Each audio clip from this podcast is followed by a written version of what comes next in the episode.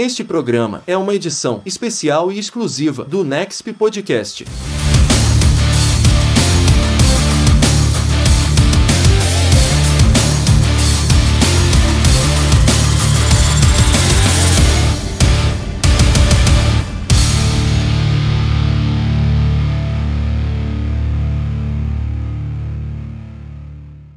Muito bem, meus caros ouvintes do Next Podcast, está começando mais uma edição deste programa que traz literatura, traz entretenimento, cultura pop, universo geek e muito mais. Eu sou Klaus Simões e estarei hoje na presença de um grande autor e um escritor de livros de terror que está lançando um trabalho bem legal que a gente vai falar daqui a pouco, mas antes, é claro, eu tenho que dar as boas-vindas ao Jefferson Sarmento. Seja bem-vindo aqui ao Next Podcast. Obrigadíssimo, Klaus. Assim, é um prazer enorme realmente estar participando aqui do, do podcast. Espero que o nosso papo renda bastante, que o pessoal goste bastante. Primeiro de tudo, Jefferson, nunca é fácil, às vezes, falar de nós mesmos, né? Você que escreve livros, às vezes a sinopse sua é um pouco mais difícil. Então, vamos começar por aí, vai para ficar tudo mais tranquilo. Eu queria que você é, se apresentasse para quem ainda não conhece e para quem conhece vai ter aquela oportunidade agora de saber um pouco mais. Então, quem é o Jefferson Sarmento de verdade? O Jefferson Sarmento é um escritor de livros de terror. Estou no meu sétimo livro. Eu sou editor também da Tramatura, que é a editora que está responsável agora por todos os meus livros. Eu também sou vocalista de uma banda de blues. E assim, mas a minha profissão, digamos assim, o meu ofício favorito, aquele que eu acho que eu nasci para ele, é escrever realmente, é escrever histórias de terror. E modéstia à parte, eu bem acho que eu faço isso bastante bem. Pelo menos as pessoas dizem, e eu sou apaixonado pelas minhas histórias também. Se é vocalista, já tá aí então convidado para o nosso outro programa, né, que é o Sinfonexp, que fala sobre música, é, precisamente sobre rock indie e também, claro, jazz blues já passaram é, cantores por lá. Então tá convidado, se depois quiser dar uma passadinha lá também, fica por aí para falar de música. Mas como a gente está falando hoje da sua carreira de escritor, é, como que ela teve início, Jefferson? Pra gente ter a ideia ali, quando que você teve esse start inicial, aquele insight de poxa, agora eu sou um escritor de fato e vou seguir com essa carreira? Rapaz, na verdade, assim, eu acho que desde que eu aprendi a ler e escrever, eu, tinha, eu tive vontade de, de escrever histórias, tive vontade de ser escritor. Isso faz muito tempo, tá? Na verdade, começou até antes de eu aprender a ler e escrever. Quando eu era bem garotinho, a casa dos meus avós era imediatamente do lado da casa onde eu morava com os meus pais. E eu costumava dar uma corrida na casa da, da minha avó, dos meus avós, mais ou menos ali pelo final de tarde. E ela estava sempre, a minha avó, estava sempre no quarto dos fundos, conversando é, com uma das minhas tias, ou então sozinha, costurando numa máquina Singer bem velhinha que ficava lá no, nesse quarto. E aí eu pulava na, na cama de uma das minhas tias, que ficava ali também, e ficava pedindo para ela me contar história. E as histórias que eu mais gostava eram aquelas histórias que tinham um fundozinho de sobrenatural, alguma coisa de fantástico, de fantasioso. E aí quando eu aprendi a ler e escrever, eu falei, cara, eu quero, eu quero contar a história, eu quero criar histórias para as pessoas se apaixonarem como eu sempre fui apaixonado por histórias. E aí em 2007, já com trinta e tantos anos, eu publiquei o meu primeiro livro, que foi Velhos Segredos de Morte e Pecados Sem Perdão. E gostei tanto que eu falei, cara, é isso mesmo. É isso que eu quero fazer da minha vida. Escrever histórias. E, bom, gosto mais das histórias de terror. E aí eu me enveredei por, por esse gênero. Ou ele me escolheu. Eu gosto de dizer que o gênero do terror me escolheu. E ele me escolheu quando eu tinha mais ou menos uns 15 anos de idade. E eu sempre fui rato de biblioteca, sempre sempre estava na biblioteca pegando algum livro para poder levar para casa. Só quando eu tinha mais ou menos uns 15 anos, fui para a sétima série, eu me lembro perfeitamente do dia que eu entrei na biblioteca da escola e a bibliotecária, a Malvina, me apresentou para o meu primeiro livro de terror, o livro O Fortim, do Francis Paul Wilson. A minha primeira leitura de terror, era um livro enorme para mim naquela época, eu achava que era que eu não ia conseguir ler aquilo em 15 dias. Eu devorei em 5 dias e voltei querendo mais livros de terror. Logo depois ela me apresentou Stephen King, isso foi lá na década de 80, 1985, 86 alguma coisa assim. De lá para cá, eu acabei criando um monte de histórias. É lógico que as primeiras histórias a gente a gente fantasia demais, o texto não é tão bom, mas lá por 2000 e 2007 eu publiquei Velhos Segredos de Morte. E aí eu falei, cara, esse aqui é o Jefferson, escritor que eu quero ser, lá em 2007. E lá se vão muitos anos de carreira. É, você também tem né, a Casa das 100 Janelas, que nem você falou, Noites de Tempestade, Relicário da Maldade, Alice em Silêncio, tem muitas obras. E você chega em Terra de Almas Perdidas. Agora, eu já li um pouco aqui, né, a prévia do livro, mas quem está nos escutando ainda não sabe. Então, aquela mesma sinopse que você fez de si mesmo, pode fazer do livro, apresentando aí esse trabalho de 552 páginas. Terra de Almas Perdidas, ele é, é, um livro que eu já tentei, eu tinha tentado escrever umas duas vezes. Eu cheguei a escrever 500 e tantas páginas de uma história chamada Mil e Um Dias, que tinha mais ou menos a mesma a mesma pegada, a mesma premissa, mas na verdade, há mais ou menos uns dois anos atrás, eu falei: não, agora eu preciso pegar nessa história sério, eu preciso escrevê-la de verdade. E quando eu estava construindo, estruturando a maneira como eu ia escrever essa história, eu me peguei é, percebendo que essa história tinha muito a ver com o primeiro livro, o primeiro romance que eu tentei escrever, ainda numa máquina de escrever, uma Hamilton enorme que tinha lá em casa, na casa dos meus pais, e as duas histórias conversavam muito. E aí eu comecei a estruturar a história, e a história desse cara, o Jonas, que chega em uma cidade, ele está fugindo de um crime que ele praticamente acabou de cometer, ele está escondendo, ele está se escondendo da polícia, fugindo mesmo, e ele chega a essa cidade, que se chama A Enseada dos Novenos. Essa cidade, meio sinistra, bastante violenta, tem um circo onde ele, ele vai buscar abrigo. E os personagens, as, a, a população da cidade, é uma, uma população que acredita muito em determinadas lendas, determinados mitos ao redor de uma garrafa. Uma garrafa que tem um demôniozinho dentro, uma garrafa com um cramulhão. E quem toca nessa garrafa tem o poder ou ganha a, o direito de fazer desejos a essa garrafa.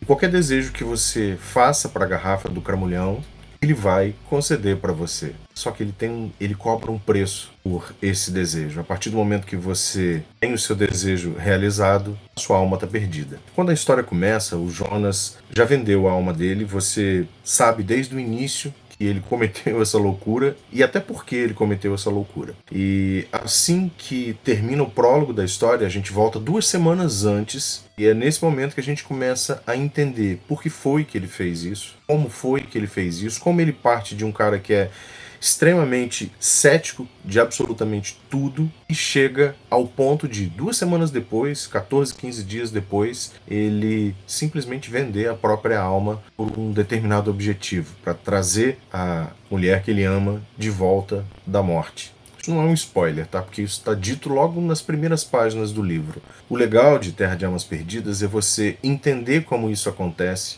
o que é a garrafa e será que depois que ele vende a alma, ele conseguiria desfazer essa troca ou simplesmente se salvar da condenação ao inferno? É aí que está o grande X da história de Terra de Almas Perdidas. E você utiliza é, um importante personagem aí do folclore brasileiro, um pouco é modificado, claro. E por que que você decidiu usar o folclore brasileiro, explorar isso? Então, eu sou muito apaixonado pela nossa cultura. Eu acho que, assim, a gente tem grandes escritores brasileiros de, de terror hoje, na atualidade, contemporâneos, como o André Bianco, é, vários outros. Mas, assim, eu, eu, eu sinto um pouco de falta de a gente falar sobre o nosso folclore, a nossa cultura. Eu acho que quando a gente conta histórias baseadas naquilo que é nosso, na, na riqueza da nossa cultura, a gente aproxima os leitores mais contemporâneos, mais modernos, daquilo que construiu a nossa cultura, construiu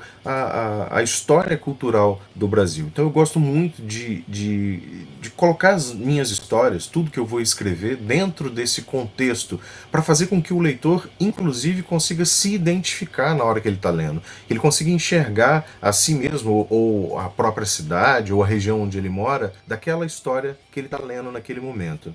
O Cramulhão da Garrafa, na verdade, assim, embora ele faça parte do nosso folclore, da nossa cultura há anos, anos e anos, há mais de 200, 300 anos, ele não é um, um, uma ela não é uma criatura, essa esse diabinho da garrafa não é uma criatura originária brasileira. Ela veio para cá com os colonizadores portugueses há muito, muito tempo atrás, é, porque lá na Europa, lá principalmente em Portugal, na Espanha, já se acreditava nessa, nessa lenda de que era possível prender um diabinho dentro de uma garrafa e se você tivesse é, a posse dessa garrafa, você podia fazer pedidos para ela. E quando eu estava pesquisando para escrever, para entender mais como funcionava isso, claro que eu passei pelo, pelo conceito de que é, os grandes senhores do café, os coronéis é, da época da colonização, eles, eles tinham essa, essa fama de que tinham um diabinho e as pessoas temiam esses, esses senhores de escravos, senhores de café, senhores de pessoas,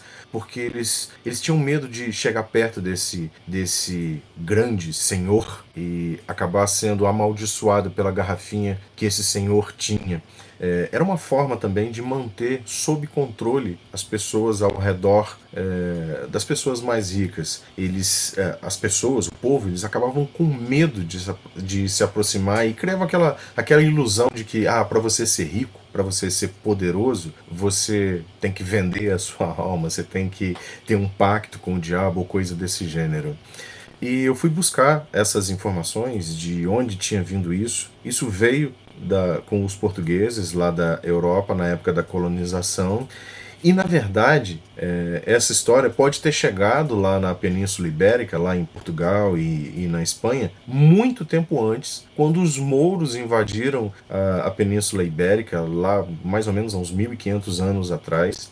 E se você se lembrar, os mouros vinham ali do norte da África, vinham daquela região é, árabe, e quando a gente fala de uma criatura está presa numa garrafa e que concede desejos, a gente lembra também de Aladim, a lâmpada maravilhosa. Então, sim, esse personagem tem tudo a ver e praticamente é o mesmo personagem que foi sendo modificado à medida que ele foi mudando de localização no mundo. E quando ele chegou aqui, é, na nossa, no nosso quintal, ele ganhou outros ares. Ele ganhou essa coisa de não, só quem tem a garrafa é o senhor do café, é o, é o dono de toda a região, é o dono de escravos.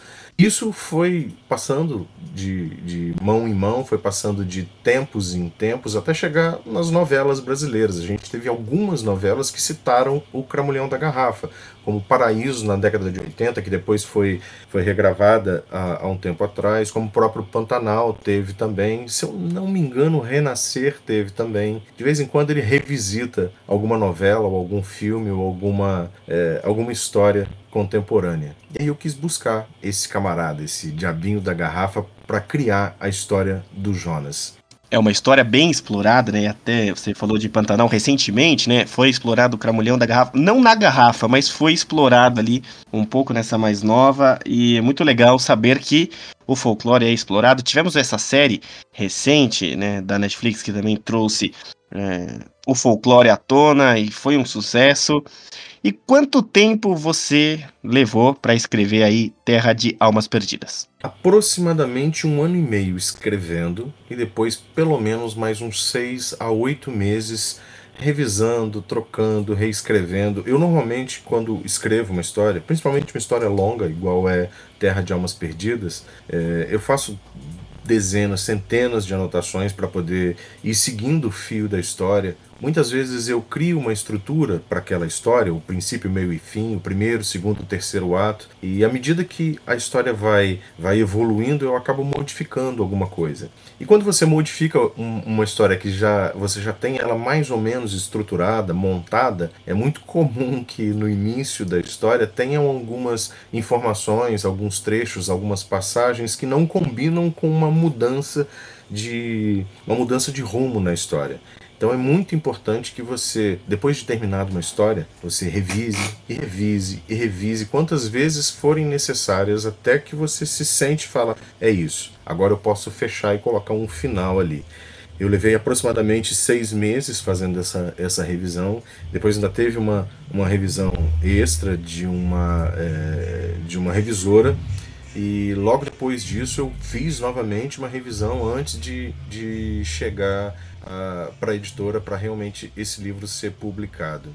Normalmente eu, eu escrevo até razoavelmente rápido, mas quando é uma história muito longa, a gente pode acabar se perdendo em algum momento e, e tem aqueles momentos em que você chega num determinado trecho da história e você pensa, o escritor olha para a história e fala, é isso mesmo que eu queria. Então nesse ponto é muito importante que você entenda que você precisa de um descanso daquela história, que você precisa dar um passo atrás e falar assim, não, espera, deixa eu respirar, deixa eu entender de novo o que eu quero para essa história, deixa eu começar de novo se for necessário, e eu não tenho pudor nem preguiça nenhuma de recomeçar porque eu adoro escrever. Terra de Almas Perdidas foi uma dessas histórias que eu voltei ao início algumas vezes para poder refazer o caminho todo, para fazer com que é, o Jonas e todos os personagens da história tivessem a coerência deles intacta do começo ao fim, mesmo se tratando de uma história fantasiosa, cheia de, cheia de elementos de horror, elementos sobrenaturais. Bom, então, como eu disse, leva um tempozinho para a gente chegar ao ponto em que a história está realmente pronta, tá realmente. Agora eu não preciso mais mexer nela. Isso é um problema para escritor também, tá? É, muitas vezes eu conheço alguns colegas que falam assim: eu não sei a hora que eu tenho que parar de fazer a revisão. Mas, assim, ao longo de, de sete livros eu acabei chegando ao meu, vamos dizer assim, ao meu ponto em que eu sei exatamente onde não mexer mais na história. Então, respondendo assim mais objetivamente, foram dois anos ao todo. Um ano e meio escrevendo, mais seis meses revisando, revisando, revisando, revisando até ela chegar no ponto da publicação. E você citou todo um trabalho é, de pesquisa histórica, de contexto que você já trouxe para cá. É, como que foi a experiência que você adquiriu de toda essa pesquisa e onde que você buscou essa pesquisa, onde que você foi atrás para adquirir esse conhecimento para compor ainda melhor, né, sua obra? Cara, é, como eu gosto muito de folclore, eu tenho, é, eu tenho uma estante enorme que cheia de livros, não só romances, não só livros de terror, de ficção científica, de suspense, mas alguns livros de pesquisa também. Eu sou muito fã de um folclorista brasileiro, o Câmara Cascudo, que tem dezenas de livros sobre o, a cultura brasileira, o folclore brasileiro, não só sobre personagens míticos, mas até sobre comida, é, histórias regionais, pequenos causos regionais. Inclusive, eu, eu citei no início que eu gostava de correr para casa da minha avó para escutar ela contando historinhas. Ela me contava uma historinha quando eu era criança, que era a história da onça e do cabrito, que os dois construíam uma casa no meio da floresta, um, faz, um trabalhava de dia, outro trabalhava à noite. E fazendo a pesquisa para poder escrever sobre o Cramulhão da Garrafa, fazendo pesquisa nos livros do Câmara Cascudo, eu acabei esbarrando nessa história. Ou seja, minha avó não tirou aquela história do nada. Aquela história já era uma história contada para ela anteriormente que já era contada para várias pessoas e faz parte do folclore brasileiro. Eu gosto muito de Câmara Cascudo porque ele é, ele foi um pesquisador que foi a fundo mesmo, viajou pra, pelas regiões do Brasil, levantou histórias, contou a, as diferenças que existem dos personagens nas várias regiões do Brasil, é, como é o Curupira num lugar, como é o Saci no outro, no outro, de onde veio a Cuca, por que, que esse personagem é assim ou assado, por que, que essa comida é feita dessa, feita dessa maneira numa determinada região ou estado e no, no outro, na outra região, no outro estado, é, essa comida tem o mesmo nome, mas é feita de uma maneira diferente. É, é um dos caras que deveria ser, deveria estar assim estampado em todas as livrarias. Os livros dele, infelizmente, hoje não são mais vendidos, não são mais editados, mas é muito fácil e assim eu recomendo muito que se conheça o trabalho do Câmara Cascudo, são dezenas de livros é, e é fácil achar ele nos sebos, principalmente no, nos sebos online é, é, possível encontrar os livros dele. Eu recomendo que as pessoas leiam para conhecer mais o folclore, a cultura brasileira. É realmente muito importante isso. Então, já que o Jefferson deixou esse recado aí, vamos, né, atrás do folclore brasileiro. É muito importante, lembrando que 31 de outubro é dia do Saci, tá? Não é Halloween aqui no Brasil. é, Jefferson, é, Terra de Almas Perdidas, você deu este título ao livro. Você poderia ter relacionado várias coisas ao folclore, mas por que esse foi o título final? Então, na verdade, é, como eu falei para você, essa história, ela... Ela veio de uma origem de duas outras histórias. Do primeiro livro que eu tentei escrever, quando era, eh, sei lá, tinha 20, 30 anos no máximo, escrevi esse livro, eu tenho aqui ainda até hoje as páginas datilografadas. Muito tempo depois eu tentei escrever novamente esse livro, eh, ele chamava Mil e Um Dias, porque fazia alusão às Mil e Uma Noites. Terra de Almas Perdidas, eu cheguei a esse título no momento em que eu entendi o seguinte: uma cidade que ela é, é uma cidade extremamente violenta, é uma cidade realmente soturna, é, onde os personagens estão brigando por uma garrafa que teoricamente tem uma entidade demoníaca, diabólica ali dentro que concede desejos.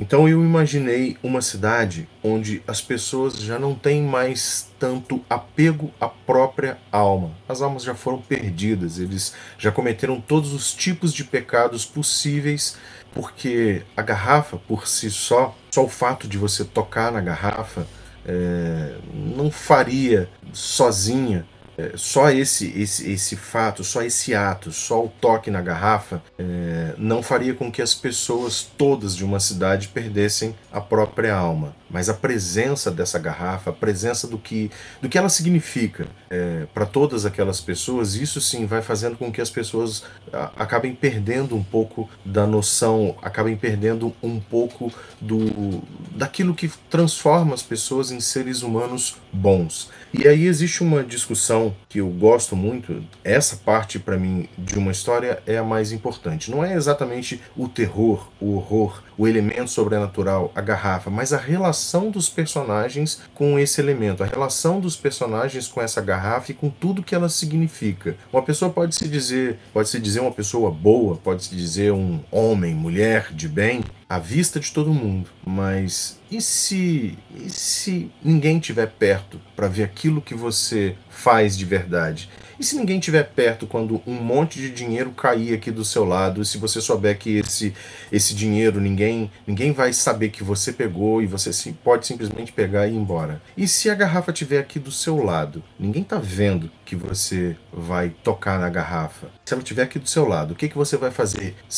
Considerando que você sempre se considerou uma pessoa de bem, uma pessoa honesta, uma pessoa temente a Deus, religiosa, digamos assim. Se a garrafa está ali do seu lado e você pode realizar absolutamente todos os seus desejos, todos, qualquer que seja o seu desejo, você pode realizar. Será que toda aquela dignidade, toda aquela hombridade, toda aquela honestidade que o personagem ou que nós mesmos, pessoas reais, sempre apregoamos é, que somos ou queremos ser, será que isso vai falar mais alto? Será que ninguém vai dar uma encostadinha na garrafa? Então daí vem o nome Terra de Almas Perdidas. As pessoas, infelizmente, na história, e espero que seja só nela, elas realmente se perderam ao longo do caminho, ao longo dos 30, 50, 100, 200 anos que a garrafa está perambulando ali por aquela região, naquela cidade, na Enseada dos Novenos. Grande explicação, é muito bom saber né, de tudo isso. Uma enciclopédia, na verdade, né, Jefferson? E todo mundo fala que não pode julgar o livro pela capa, mas é pela capa que muitas pessoas acabam descobrindo grandes histórias. E a gente chega na sua capa, que é muito bonita, é muito é, chamativa. E eu queria saber a criação dela, quanto que tem do Jefferson ali, se você deixou com outra pessoa, nome também, de se alguém participou. Como é que foi esse processo de criação dessa capa? Rapaz, eu levei. Essa capa é minha. É, e eu levei aproximadamente um ano para poder chegar nela. Eu passei por várias possibilidades de capa, alguns, alguns amigos designers que também trabalharam e me deram algumas ideias. É, só que eu não estava satisfeito com absolutamente nada dela.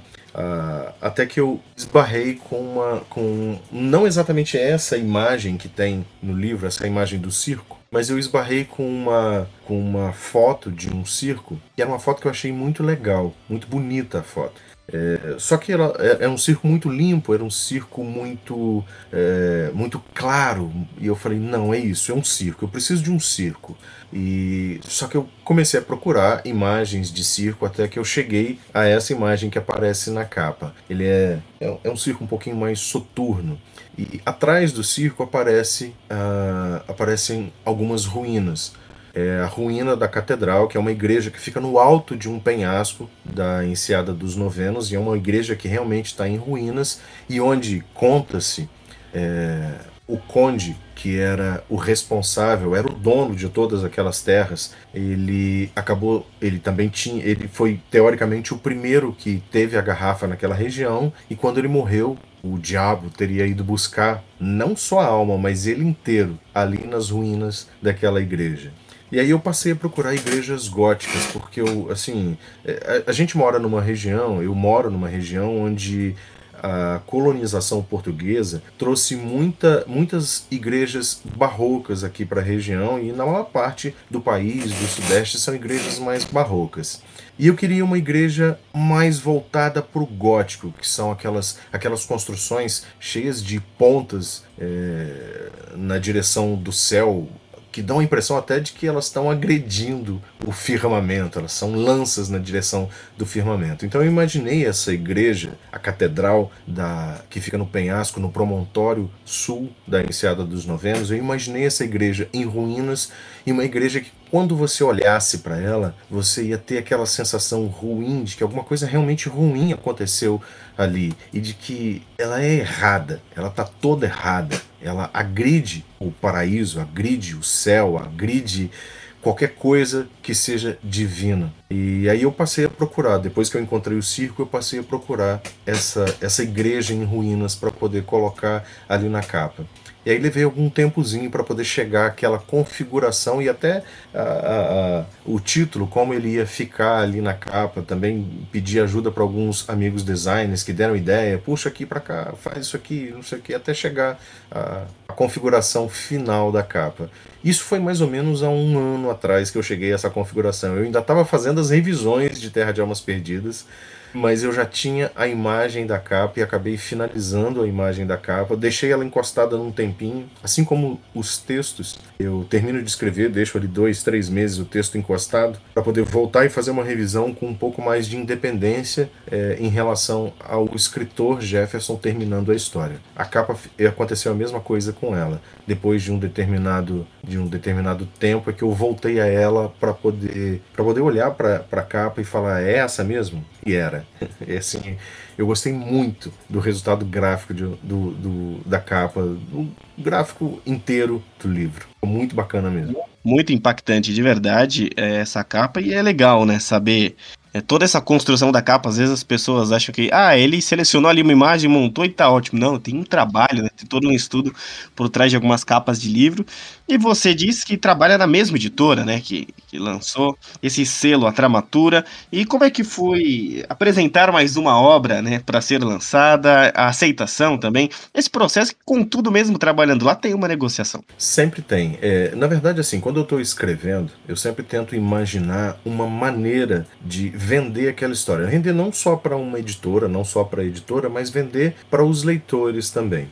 Então, normalmente, quando eu estou escrevendo, ou até quando eu estou revisando, eu fico procurando trechos da história, eu fico procurando momentos da história e, e maneiras de vender essa história tanto para a editora quanto para o público e até é, para a imprensa também, para você, por exemplo, como vender essa história, transformar essa história, que é óbvio, ninguém vai ler, eu não vou ler aqui para você 550 e tantas páginas. Eu não tenho como ler para uma pessoa que vai assistir a, a um vídeo na internet ou, ou ouvir um podcast, não tem como ler um livro inteiro. Então a gente precisa entender a história, a gente precisa ter é, uma boa noção do contexto e da daquilo da história que realmente vende.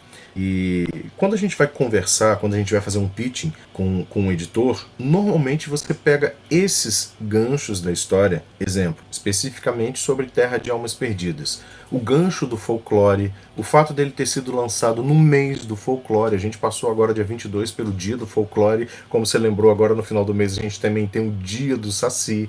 Então existe todo um contexto para você criar uma, é, é, uma forma de fazer com que essa história não seja só mais uma história sendo publicada, mas uma história que faça sentido ao momento em que você está tá publicando. Óbvio que o texto tem que ser de qualidade, é óbvio que a história tem que ser interessante, mas a gente tem que fechar um pacote completo, como se fosse um pacote de marketing mesmo, e falar assim: olha só, essa história é sobre isso, e a gente consegue vender essa história desta forma, desta forma, desta forma, porque ela traz esse, aquele e aquele outro elemento que vai chamar a atenção não só é, é, da editora, não só dos responsáveis por aceitar uma, uma edição de um livro novo, mas também dos leitores, também das pessoas que vão falar desse livro, o, o, as pessoas dos blogs, as pessoas dos perfis literários de Instagram, TikTok, os podcasts. Então é necessário que a gente tenha essa, esse conhecimento da história para entender o que dela pode ser vendido para ajudar no impulsionamento dessa história. E o fato de estar trabalhando com folclore e a gente ter escolhido lançar ela, embora assim, ela não foi lançada exatamente no mês do folclore, que é o mês de agosto. Foi lançada no último dia de julho, mas é justamente para no dia 1 de agosto ela já está pronta em todos os em todos os as plataformas de venda é, já desde o primeiro dia de agosto. Então foi mais ou menos assim a venda da história para a editora. E claro que aqui não queremos deixar para o final é, onde a gente encontra Terra das Almas Perdidas, é, o contato com você, como é que a gente pode adquirir a versão física, se há uma versão digital também, toda a informação sobre a pessoa chegar até o trabalho. Uhum. É, Terra de Almas Perdidas está sendo vendido em absolutamente todas as plataformas de venda principalmente na Amazon, é fácil de encontrar na Amazon, tanto o livro físico quanto o livro digital, o e-book. A gente está trabalhando inclusive no, no audiobook dele, não está pronto ainda, vai levar um tempinho para finalizar, porque a produção de áudio é um pouquinho mais, mais demorada, mais complicadinha. É, mas vai estar disponível também em todas as plataformas de audiobook. Então, se você hoje ficou interessado, quer saber como é a história do Jonas, como termina a história do Jonas, como ele decidiu vender a alma para o diabo, é, trocando a garrafa, você vai encontrar, por exemplo, na Amazon, é só procurar lá Terra de Almas Perdidas. Todos os meus outros livros também estão lá. Você pode encomendar é, o livro pela Amazon, vai chegar para você pelo correio sem problema nenhum, nos, nas outras plataformas também tanto o e-book quanto o livro físico. Ah, eu sou daquela pessoa que gosta de comprar livro na livraria. Tem essas pessoas, não tem problema. Se você chegou na livraria da sua cidade, é, do seu bairro, do shopping que você frequenta e não encontrou Terra de Almas Perdidas, facilzinho de resolver esse problema. Chega ali no livreiro, na pessoa que está fazendo o atendimento ali, fala: Eu queria comprar um livro chamado Terra de Almas Perdidas, de um escritor chamado Jefferson Sarmento. A pessoa vai fazer a busca pelos distribuidores de livro ali, que as livrarias usam para poder fazer as, as compras, e ela vai encontrar, vai encomendar para você e vai chegar para você ali na livraria daqui a uma semana, duas no máximo, está na sua mão. É... Como entra em contato com Jefferson se você quiser saber mais informações sobre Terra de Almas Perdidas? A rede social que eu normalmente uso mais, e, e assim, sou eu mesmo que respondo por ela, eu que estou ali no, no, na DM para poder é, falar com as pessoas e, e responder qualquer pergunta, é o Instagram, que é Jefferson, com J e dois Fs, Sarmento, arroba jefferson.sarmento. Só me chamar ali que eu. É, pode ser que eu não esteja ali naquele minuto que você me chamou, mas daqui a 10, 15 minutos eu acabo vendo a sua, a sua mensagem e eu vou estar ali para te responder qualquer dúvida. Onde comprar o livro, de onde saiu a ideia, de como, como, como eu cheguei à, à conclusão da história. Terminei de ler o livro, quero saber do escritor por que, que ele cometeu esse, esse assassinato com um determinado personagem. Pode me chamar ali que eu respondo sem problema nenhum.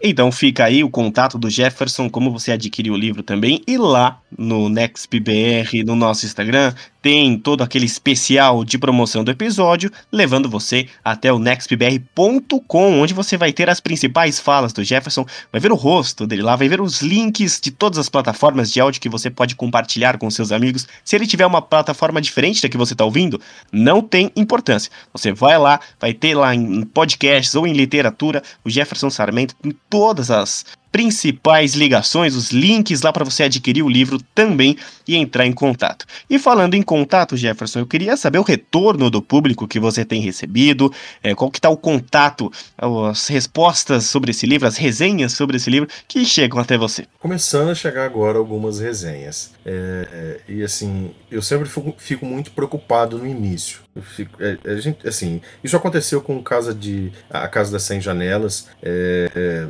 levou mais ou menos ali uns 15, 20 dias para chegarem as primeiras resenhas. E nesse período, por mais que, que o escritor confie na história que ele escreveu, que o escritor goste daquilo que ele escreveu, fica sempre uma pontinha de e aí, será que as outras pessoas vão gostar? Como que essa história vai chegar? Como que a escrita vai chegar para o leitor? Ela tá fácil para o leitor entender o que aconteceu na história, para ele ter vontade de continuar lendo.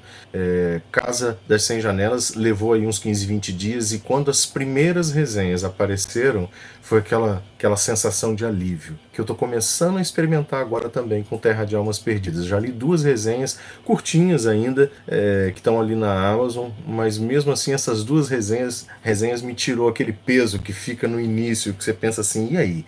Será que só eu que gostei dessa história? Será que realmente foi boa para todo mundo? É, a gente vai começar agora. É, a gente, na verdade, não. É, é tem uma equipe minha que está fazendo um trabalho de leitura coletiva e ela deve começar no, no começo da semana que vem, a partir de segunda-feira. E eu sempre faço o seguinte quando tem leitura coletiva de algum livro e que de alguma forma eu esteja envolvida, envolvido com, com essa leitura. Eu me abstenho de participar de qualquer encontro da leitura coletiva, pelo menos até a parte final do livro. É para as pessoas discutirem sem nenhuma interferência do escritor, sem ficar com aquela coisa assim, ah, o escritor vai, vai participar da, da leitura coletiva, vai responder perguntas ao longo da, da leitura. Eu acho que isso não é legal, porque isso tira um pouco da liberdade. Se, se o leitor não estiver gostando, eu quero saber o que ele, o que ele tem para dizer, o que, ele, o que ele não gostou, qual caminho ele acha que deveria ter sido seguido, se determinado trecho é, não foi tão legal, ou se determinado personagem não era para ter morrido. É, então eu me abstenho de. Eu dou um passo atrás e falo: não, eu espero primeiro que eles leiam, cheguem às conclusões deles, sozinhos, elas sozinhas, e depois, no final, é que eu realmente entro para conversar com eles. Mas por enquanto, as resenhas que eu li, por enquanto foram duas só, estão tão bem legais. Eu espero chegar aí umas 30, 40, 50, 60 resenhas, como chegou, é, como chegou a Casa das 100 Janelas. E eu espero de verdade que as pessoas gostem muito de Terra de Almas Perdidas. E é muito possível chegar a tudo isso e as pessoas gostarem também. É uma história cativante e é uma história que agora uma opinião mais pessoal, Jefferson, uma história que é diferente, né? A gente não vê tanta coisa assim do folclore. Você acha que o folclore brasileiro é um pouco mal explorado ainda? Infelizmente, ainda é, Klaus. É, é, a gente deveria ter mais histórias fundadas no folclore brasileiro. A gente deveria conhecer melhor os personagens é, do folclore brasileiro. Acho que a gente tinha que ter mais histórias no cinema nacional, nos streamings. A gente teve a experiência, como você falou, na, na série da Netflix, mas eu acho que ainda é pouco. Eu acho que, assim, é, quando, quando eu comecei a fazer as pesquisas, eu esbarrei com. Cara, assim, são centenas de personagens, de criaturas do folclore brasileiro que são documentadas em regiões diferentes. Cada região tem, tem as suas criaturas. E a, a, até assim, determinadas regiões, uma criatura que aparece em, em, em outra região, ela tem uma característica, tem uma personalidade diferente, uma personificação diferente. Eu acho que a gente poderia ter mais obras, tanto da literatura quanto de audiovisual falando sobre o nosso folclore. A gente consome tanta história de vampiro, de bruxo, de lobisomem que chega para nós aqui lá de fora. São histórias do cinema ou livros da literatura é, americana, europeia. E o nosso folclore, a nossa cultura tem criaturas, tem mitos tão ricos que são sim ricos o suficiente para nós exportarmos isso. E cabe sim, inclusive, você fazer releituras. O próprio, a própria série da Netflix fez várias releituras dos, das criaturas, dos mitos que, que eles utilizaram. Quando a gente para para olhar que um, um, curupira na região sudeste é diferente do, do curupira da região norte, e, com várias características e, e, origens diferentes, você percebe que a própria cultura ela se encarrega de enriquecer ainda mais essas, esses personagens, enriquecer ainda mais essas criaturas, esses mitos, não travando ele, não prendendo ele numa origem só, numa característica só. Então a gente pode sim ter muito mais, muito mais é, é, obras de ficção ou obras culturais que explorem o nosso folclore e a nossa cultura. Eu gosto muito quando eu pego algum livro é, de escritores nacionais e que eles citam determinadas criaturas, mas é muito pouco ainda, é muito um passant, é muito assim, ah, são, são, são seres, são, são mitos que não são realmente explorados como a gente acaba é, tendo vampiros e lobisomens explorados tanto no audiovisual quanto na literatura. Então acho que está na hora da gente começar a valorizar isso mais e colocar isso para fora, não como, como uma obrigação, mas porque é muito rica a nossa cultura e a gente pode usar esses personagens e colocar eles é, venda, falar muito mais deles e exportar isso aí, é, a nossa cultura, para os outros países também. Sensacional, é, isso é de fato muito importante. Até essa série que a Netflix fez, a adaptação, né, para os dias atuais, como se existissem nos dias atuais, com essa questão das florestas, então foi muito importante isso. Pega o gancho e faz aí a cultura ser explorada. Jefferson, agora o terror, né, que é a sua especialidade, que é o gênero que você escreve. Como é que você vê essa exploração dele? Nos últimos anos eu tenho visto muitos livros internacionais sendo traduzidos para cá, alguns autores nacionais independentes escrevendo bastante sobre terror. E esse seria o momento do terror, ou o terror ficou um pouco para trás, ou ainda será o boom do terror? Como que você vê esse gênero no Brasil, tanto na filmografia quanto na literatura? O terror é um gênero dos mais é, é, característicos. Então, assim, é, várias pessoas com quem eu converso falam assim: não, eu não gosto de livro de terror. É, as pessoas que gostam de histórias de terror, na verdade, e, e, as pessoas que não gostam também, na verdade elas têm uma, uma, uma, impressão errada das histórias de terror. É óbvio que você que a gente gosta daquela, daquela história que tem um fantasma, tem um vampiro, tem uma criatura do mal é, que te causa certo receio. Mas o importante numa história de terror, além do sobrenatural, é que a, o elemento humano, a, o relacionamento humano, a relação humana com, com o resto do mundo, ela seja abordada de alguma forma, porque é isso que vai fazer com que o leitor goste da história. Não é só o elemento sobrenatural. Se você colocar simplesmente um fantasma ali que assombra uma casa antiga, como tem em A Casa das Cem Janelas, é, talvez isso seja legal na primeir, no primeiro momento, quando o fantasma aparece pela primeira vez, mas depois dele aparecer uma ou duas vezes, acaba ficando cansativo. Então você precisa que o elemento humano, o personagem, é, com características humanas, com problemas humanos, ele acabe. É, é, é ele tenha uma forma de o leitor se identificar com ele, com os problemas dele, com a vivência dele. Então, dito isso, é, eu posso dizer para você o seguinte: o terror ele nunca vai viver um boom. Ele é, ele vai estar tá sempre por aqui. Vai ter a pessoa que não gosta de terror, mas o dia que ela pegar um livro de terror para ler, provavelmente ela vai devorar esse livro. Se ele for um bom livro e tiver esses elementos que eu te falei, o elemento humano que dialoga com o elemento sobrenatural. É, pessoa vai gostar desse livro. E assim, a gente tem muitos escritores de terror, não só os independentes, como alguns escritores de terror nacional, nacionais que são publicados por editoras grandes ou médias, é, que estão publicando constantemente. O André Bianco, praticamente todos os anos, está tá trazendo um livro novo. E, e assim, existe um mercado muito grande, muito específico para o terror. Tanto que a gente passeia nas redes sociais, você sempre encontra grupos, você sempre encontra perfis que eh, aglutinam leitores de histórias de terror é, e que discutem histórias de terror, livros de terror, filmes de terror com muito mais veemência do que você acaba vendo em, em outros gêneros é, essa discussão. Talvez, talvez não tanto quanto o Hot, que Hot realmente leva bastante gente para discutir é, histórias, livros e filmes, principalmente livros. É, mas o terror ele tem essa coisa de as pessoas que gostam de histórias de terror, elas quererem falar sobre aquele livro para outras pessoas que também gostam.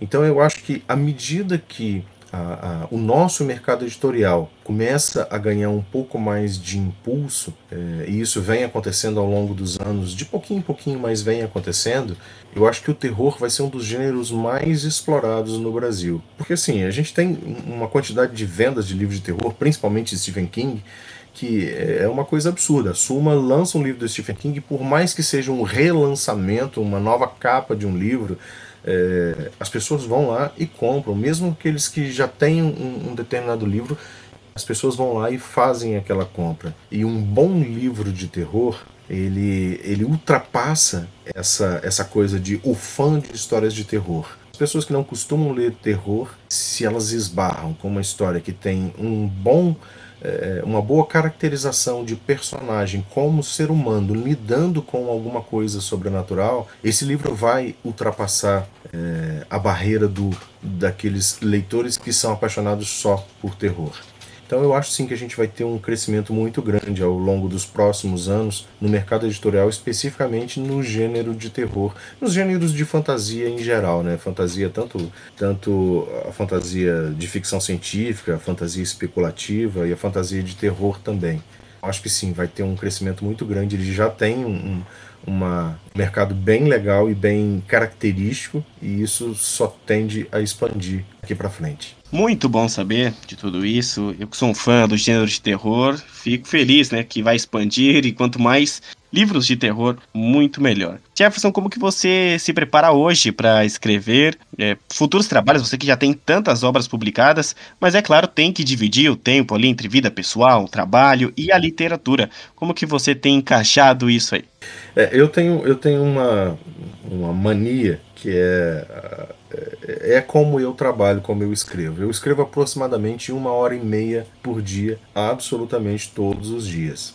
Eu acordo, faço meu café, faço a minha higiene e me sento para poder escrever. Não necessariamente escrever só. Muitas vezes eu releio aquilo que foi escrito antes, faço pesquisa, faço é, é algumas revisões no que está escrito, mas durante uma hora e meia, em todas as minhas manhãs, eu estou focado em, especificamente em escrever, em cuidar das minhas novas histórias. Na verdade, a próxima história já está até pronta, tá, ela está naquele naquele período que eu te falei, que é o período em que ela fica encostada num cantinho para depois eu rever, depois de alguns meses rever e começar a fazer as revisões. É uma história que eu escrevi, na verdade, antes de Terra de Almas Perdidas. E eu deixei ela encostadinha porque é uma história que eu tenho muito, muito carinho por ela. E foi a primeira história que eu usei elementos do folclore nela. Ela se chama é, A Menina que Fotografava Estranhos. E acho que se der tudo certo lá para julho ou agosto, provavelmente agosto do ano que vem, ela tá vendo as estantes das pessoas aí, tá sendo discutida e se você tiver aqui disposto a me receber novamente, a gente conversa sobre a menina que fotografava estranhos no ano que vem. E essa é uma história que não tem só um personagem do nosso folclore, mas pelo menos uns 20 personagens do nosso folclore. É, e foi quando eu comecei a pesquisar, na verdade, o Câmara Cascudo. Foi quando eu comecei de verdade a comprar livros do Câmara Cascudo para entender melhor como funcionava o nosso folclore. Foi quando eu comecei a pesquisar e descobri, não, aqui o Curupira dessa forma e lá no norte o Curupira tem outras características e faz outras coisas. Aqui ele tem esse nome e ali ele também pode ser chamado de outra coisa. O Saci nasceu dessa forma, a Cuca também, como o Cramunhão da Garrafa, veio junto com os colonizadores portugueses. É, eu vou estar aqui com você, se você me receber, no ano que vem, para a gente conversar sobre a menina que fotografava estranhos. E já está super convidado, Jefferson, você está, na verdade, convocado a voltar aqui ao Next Podcast para falar dessa obra, o seu trabalho de pesquisa até lá. Então vai ser um grande livro aí, já continuando né, o seu trabalho de pesquisa sobre o folclore nacional. Então fica aí a dica, já deixa aquele pré-save lá, todo mundo já começa a seguir o Jefferson para poder adquirir esse livro. Eu quero resenhas prontas até a próxima entrevista. é, e Jefferson, eu queria antes de tudo, né, agradecer a sua presença aqui. É incrível poder falar com você e saber todo esse trabalho é incrível o que você fez por trás da sua obra, né? Às vezes a pessoa acha que o autor fez o livro ali e acabou, né? E tem o depois, tem muito e muito antes, né? Todo esse trabalho de pesquisa, toda a sua concentração, todo o tempo que você fez. Então, o tempo que você dedicou aqui à nossa entrevista, eu desde já agradeço você. E eu queria que você respondesse duas perguntas antes da gente ir embora, que é qual o rec... A primeira é qual o recado que você deixa para os seus fãs que vão ler ainda, para os que já fizeram essa leitura também? Bom, o primeiro recado que eu quero dar para as pessoas, para os leitores de Terra de Almas Perdidas é não mate o escritor. Às vezes você vai esbarrar em determinada decisão do, do escritor que você não concorda muito com ela, mas termina a leitura que você vai entender por que aquele personagem fez isso, por que determinada determinada circunstância do livro é, foi dessa ou daquela maneira. E assim, eu espero muito que vocês gostem de Terra de Almas Perdidas, como eu me apaixonei por essa história. É uma história que, como o Klaus falou, eu me dediquei bastante a ela. Foram longos dois anos ao todo para poder transformar a ideia original, a estrutura que foi é, estudada para essa história, no produto que virou, no livro que virou Terra de Almas Perdidas. Como você falou, assim, é bem trabalhoso a gente, a gente chegar ao final de uma história. Começar uma história é trabalhoso, desenvolver uma história é trabalhoso, produzir um livro, fazer com que essa história seja transformada num livro é trabalhoso também. E eu espero de verdade que valha muito a pena para os leitores, para as pessoas que estão é, lendo, vão ler ou que já terminaram de ler Terra de Almas Perdidas. Eu espero que realmente vocês se apaixonem por essa história como eu me apaixonei. Não precisa vender alma para nenhuma garrafa do Cramulhão, não. Mas termina o livro, fecha a última página pensando, cara, essa história fez valer a pena. E uma outra pergunta que é clássica aqui do podcast é quais os seus sonhos, pretensões, metas para o futuro? Mas agora eu vou até modificar essa pergunta. É qual o seu pedido para o Cramulhão da Garrafa para o futuro aí com a carreira de escritor? Cara, eu vou fazer um pedido bem amplo o cramulhão da garrafa. É, eu gostaria muito de ver o mercado editorial brasileiro como um todo, não só de livros de terror, não só dos livros do Jefferson ou da editora Tramatura, mas o mercado editorial brasileiro se expandindo de uma maneira que que seja é, que chegue ao tamanho do que é, por exemplo, hoje o mercado editorial europeu ou o mercado, mercado editorial é, é, americano. Porque com isso, com essa expansão, com esse crescimento, com mais livros no mercado, com mais escritores no mercado, com mais leitores ávidos por conhecer novas histórias, é, a própria cultura brasileira ela vai se enriquecendo mais, ela vai crescendo mais, vai tomando mais corpo, mais tamanho, mais importância, mais potência. E, cara, a gente tem histórias tão bacanas aqui no Brasil, tem escritores tão legais aqui no Brasil. Então, o meu pedido é que daqui a aproximadamente um ano, por exemplo, quando a gente for lançar a menina que fotografava estranhos, que o nosso mercado editorial brasileiro esteja tão, tão, tão mais desenvolvido que falte é, escritores no Brasil para poder as, as, as editoras correrem atrás dos escritores. Esse é meu pedido. Crescimento do mercado editorial, crescimento do mercado de livros e histórias no Brasil. Então, o pedido do Jefferson tá feito aí. E Jefferson, mais uma vez, eu agradeço sua presença aqui. Eu que agradeço, Klaus, de verdade. Agradeço mesmo o espaço que você deu. Espero que no ano que vem eu esteja aqui de volta com você e com o pessoal que está acompanhando o podcast. Então, meus caros, esse Jefferson Sarmento aqui no Nexp Podcast. Adquiram o livro, com certeza vocês terão uma experiência sensacional. Lembrando, mais uma vez, lá no nextbr.com você tem todos os links e como chegar ao contato dele.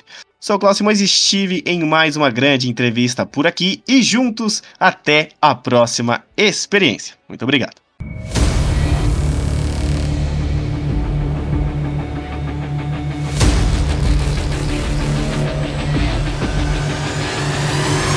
Este programa é uma edição especial e exclusiva do Nexp Podcast.